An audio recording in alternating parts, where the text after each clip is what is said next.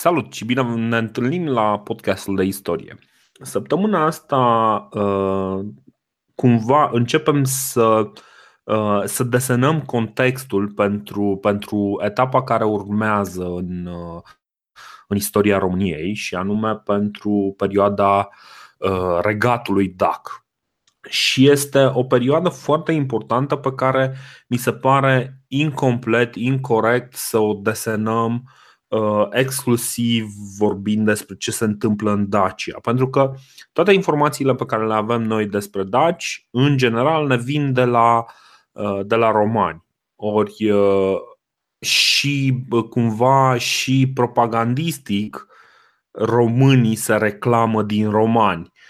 Și ăsta este motivul pentru care ne-am gândit că ar fi mult mai, mult mai bine să facem o mică istorie a, a Republicii Romane, deocamdată despre Republica Romană vorbim, și să o integrăm cumva în tot contextul pe care noi l-am construit. Nu am ezitat dățile trecute uh, să, să discutăm despre uh, ce se întâmplă în Asia Mică, de exemplu, Uh, și nu ar trebui acum să ezităm să vorbim despre ce se întâmplă în, uh, în peninsula italică, în măsura în care nouă ne va sluji pe termen lung uh, la a înțelege mult mai bine, mult mai bine ce se întâmplă. Și problema, problema este că o să facem o reîntoarcere în timp, undeva o să începem de pe la 700 înainte de Hristos, pentru că avem, avem un motiv foarte bun Uh, dacă vorbim de o scenă a istoriei uh, universale, în momentul în care ne reducem la zona Europei, Asiei și Asiei mici și Asiei, mă rog, centrale și, uh, uh, și nordului Africii, Uh, vorbim foarte mult, până acum am vorbit foarte mult de ce s-a întâmplat în bazinul mediteranean estic. Grecia, uh, ce se întâmplă cu perșii, ce se întâmplă cu egiptenii. Am vorbit despre toate lucrurile astea, dar cumva treaba asta mi-a dat de gândit, pentru că deodată uh, centrul se mută la Roma și se mută aparent destul de subit după ce am vorbit despre cuceririle lui Alexandru, după ce am vorbit de marele imperiu uh, macedonean, deodată totul se mută, se mută complet perspectiva. Și vreau să înțelegem un pic ce se întâmplă de fapt.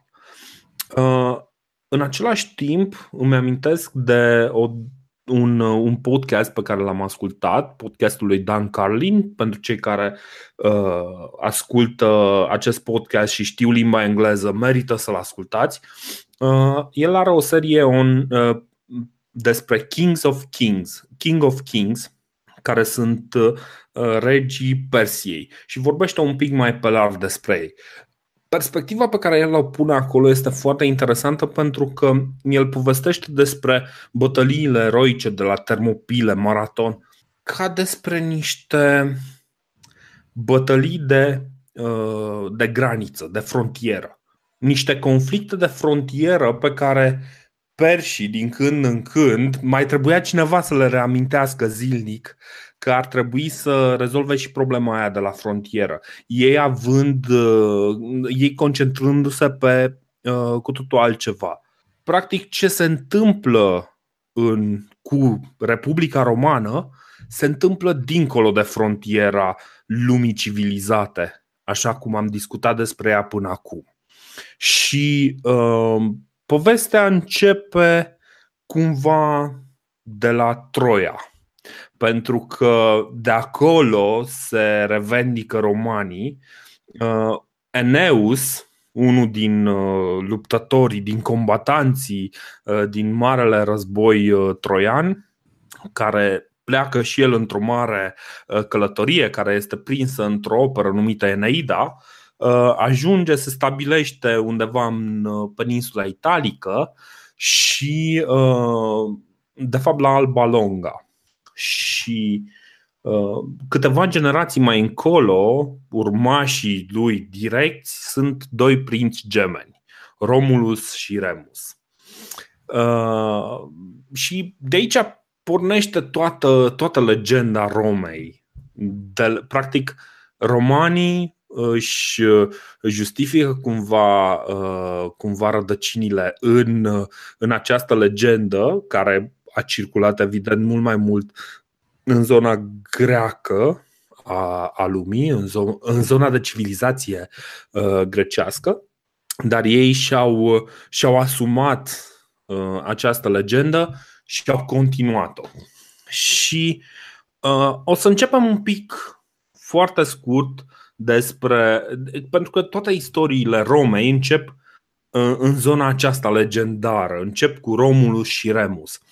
Uh, și Sergiu poate uh, îi salut și tu pe cei care ne ascultă. Da, eu te, și... te ascult cu, cu foarte mare atenție și mă gândeam, uh, e un pic paradoxal uh, Eneida asta care e, da, cum spui și tu, considerată epopeea națională a romanilor, e aparține parcă lui Vergilius, scriitorul da. latin, dar de fapt este acum, na, întâmplător am citit și cele două epopee ale lui Homer, mi-am aruncat un pic privirea și pe Eneida și na, nu vreau să spun acum că s-a inspirat mai mult decât era cazul, dar Homer, da, a considerat un izvor de inspirație pentru Vergilius, deci cumva grecii uh, îi ajută pe romani să, să ridice uh, uh, nasul, să spun așa, și să, să se impună în, în, în, în istorie.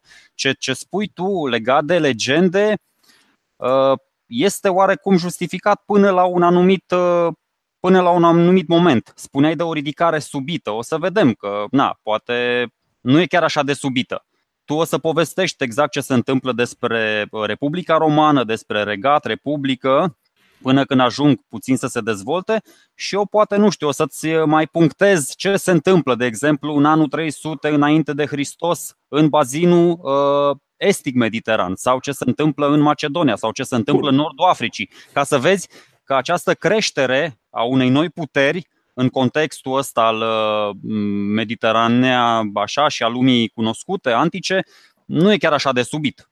Da, da, da, absolut. Dar uh, cumva, uh, la felul în care și noi mutăm, mutăm așa atenția, o facem destul de subit.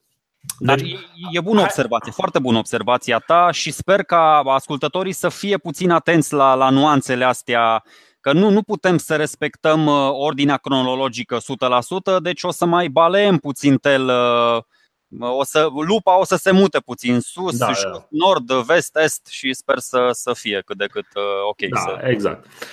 Bun. Și așadar o să începem de la, de la aceste începuturi legendare. Undeva 753 înainte de Hristos, Titus Livius, care e cunoscut dacă căutați uh, literatură în, uh, în limba engleză, o să-l vedeți ca Livy. Uh, Titus Livius este, plasează întemeierea Romei pe 21 aprilie 753. Foarte exact, foarte precis și o să explicăm cum s-a ajuns la data asta mai încolo un pic, dar uh, este, mie mi se pare foarte interesant că știa exact că pe 21 aprilie uh, s-a întâmplat uh, lucrul ăsta. Bine, de menționat că Titus Liviu a trăit totuși în secolul 1 era noastră, deci cu vreo 500 de ani mai târziu, nu știu, e ca și cum a, a scrie Grigore Ureche despre Ștefan cel Mare sau ceva de genul ăsta. Sau... Grigore Ureche despre Ștefan cel Mare? Da, sau uh, Ion Neculce. Adică a scris despre el fiind cetățean uh, roman, a scris despre țara lui, dar despre ce se întâmpla cu 500 de ani înainte. Da, da, da, da, da, dar da, are cea mai... Ureche nu a fost cu 500 de ani înainte de Ștefan cel Mare. Nu a fost, nu a fost, da, are cea mai, cea mai importantă operă, da, uh, ab urme condita, un fel de traducere așa mai profană de la fondarea Romei, da, e cea mai exact. completă, completă operă. Exact, cel, cel mai simplu de considerat a scris o istorie a Romei, că așa, așa putem să punem uh, lucrurile și uh, hai să trecem rapid prin, uh, prin această legendă, că deja ne-am, ne-am întins un pic cam mult prinții gemeni ai Alba Longăi. Uh, mama lor este fica regelui din Alba Longa, e una din virgin, virginele vestale și uh, cum anume a ajuns Virgina Vestală, care este totuși o instituție sfântă în, în zona respectivă, în zona latină, spațiul, în spațiul latin, um, să, să aibă copii. Aparent au fost a conceput acești copii cu Marte, care tocmai vizita templul din Alba Longa. Uh, deci cumva are uh, Romulus și Remus sunt, uh, sunt fiii lui Marte și ai regelui Alba Longăi. Regele îi consideră o amenințare pe măsură ce își dă seama de prezența copiilor, îi consideră America, o, o amenințare și decide să-i omoară.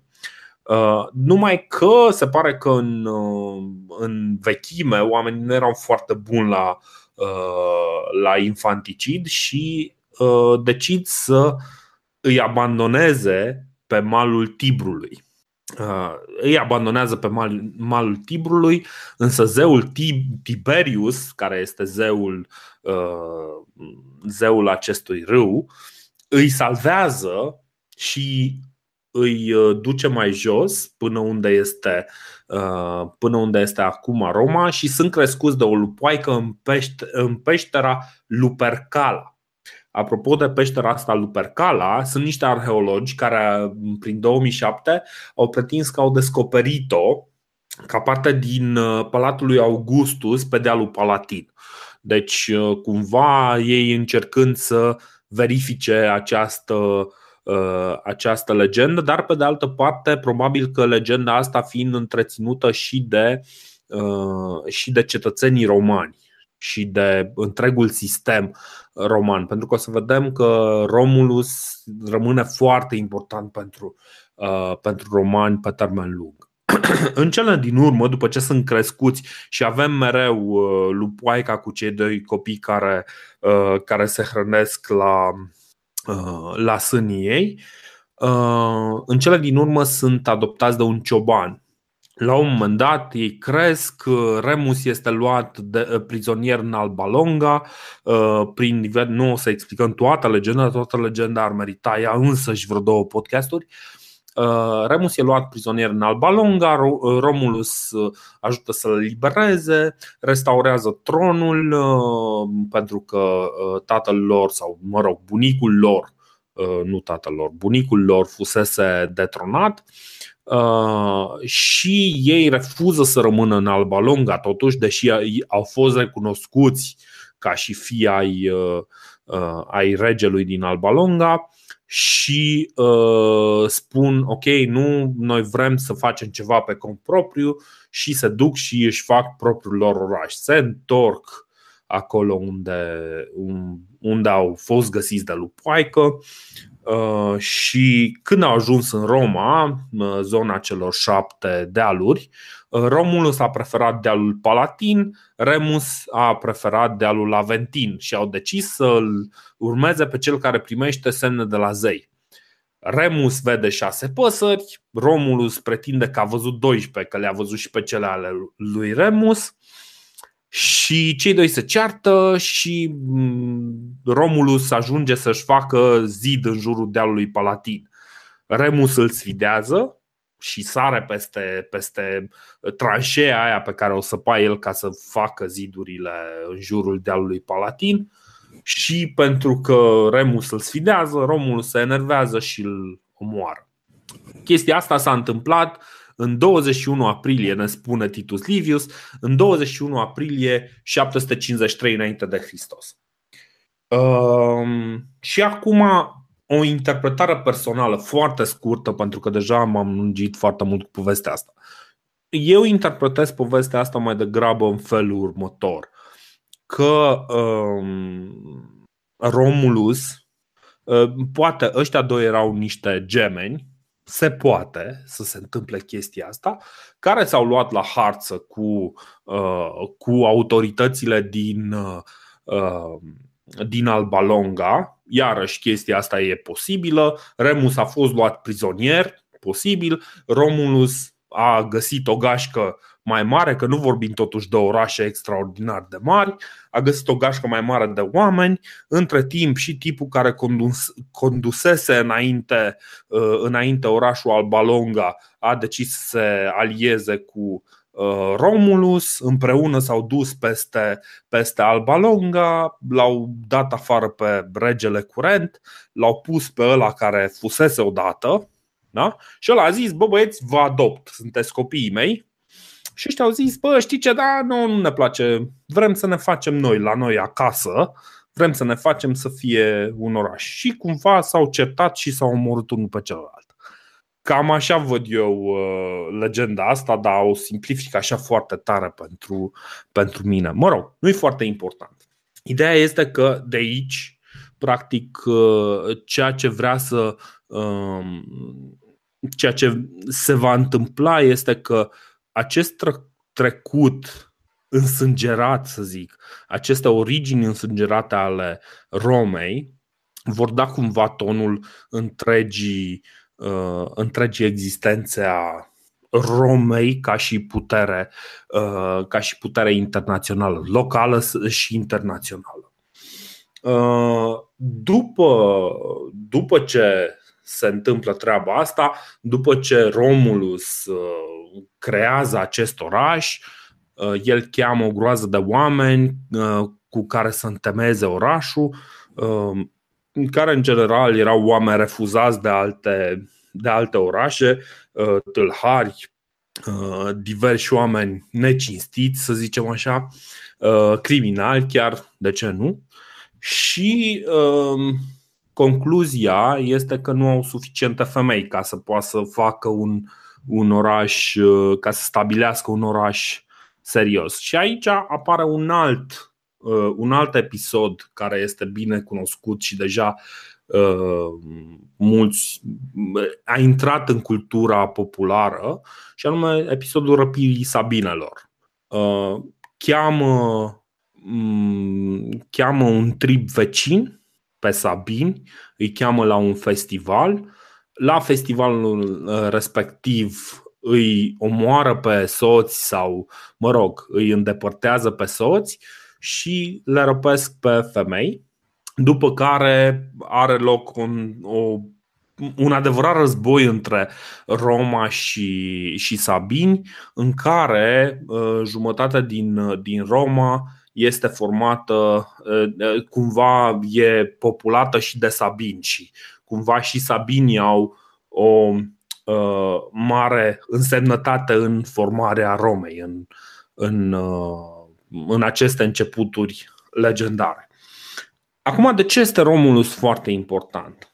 Practic, de la Romulus apar, apare prima împărțire esențială între Uh, în, în cadrul cetății Roma. Și împărțirea aia se face între uh, patricieni și plebei. Patricienii, deci practic acest oraș s-a născut prin război.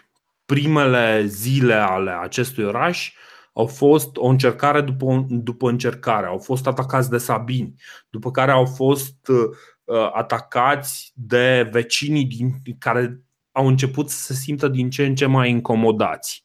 Și atunci um, a fost nevoie de un conducător foarte războinic, foarte puternic, care a construit un, uh, o armată și care, cu care a reușit să îi calmeze pe cei din jurul lui, practic.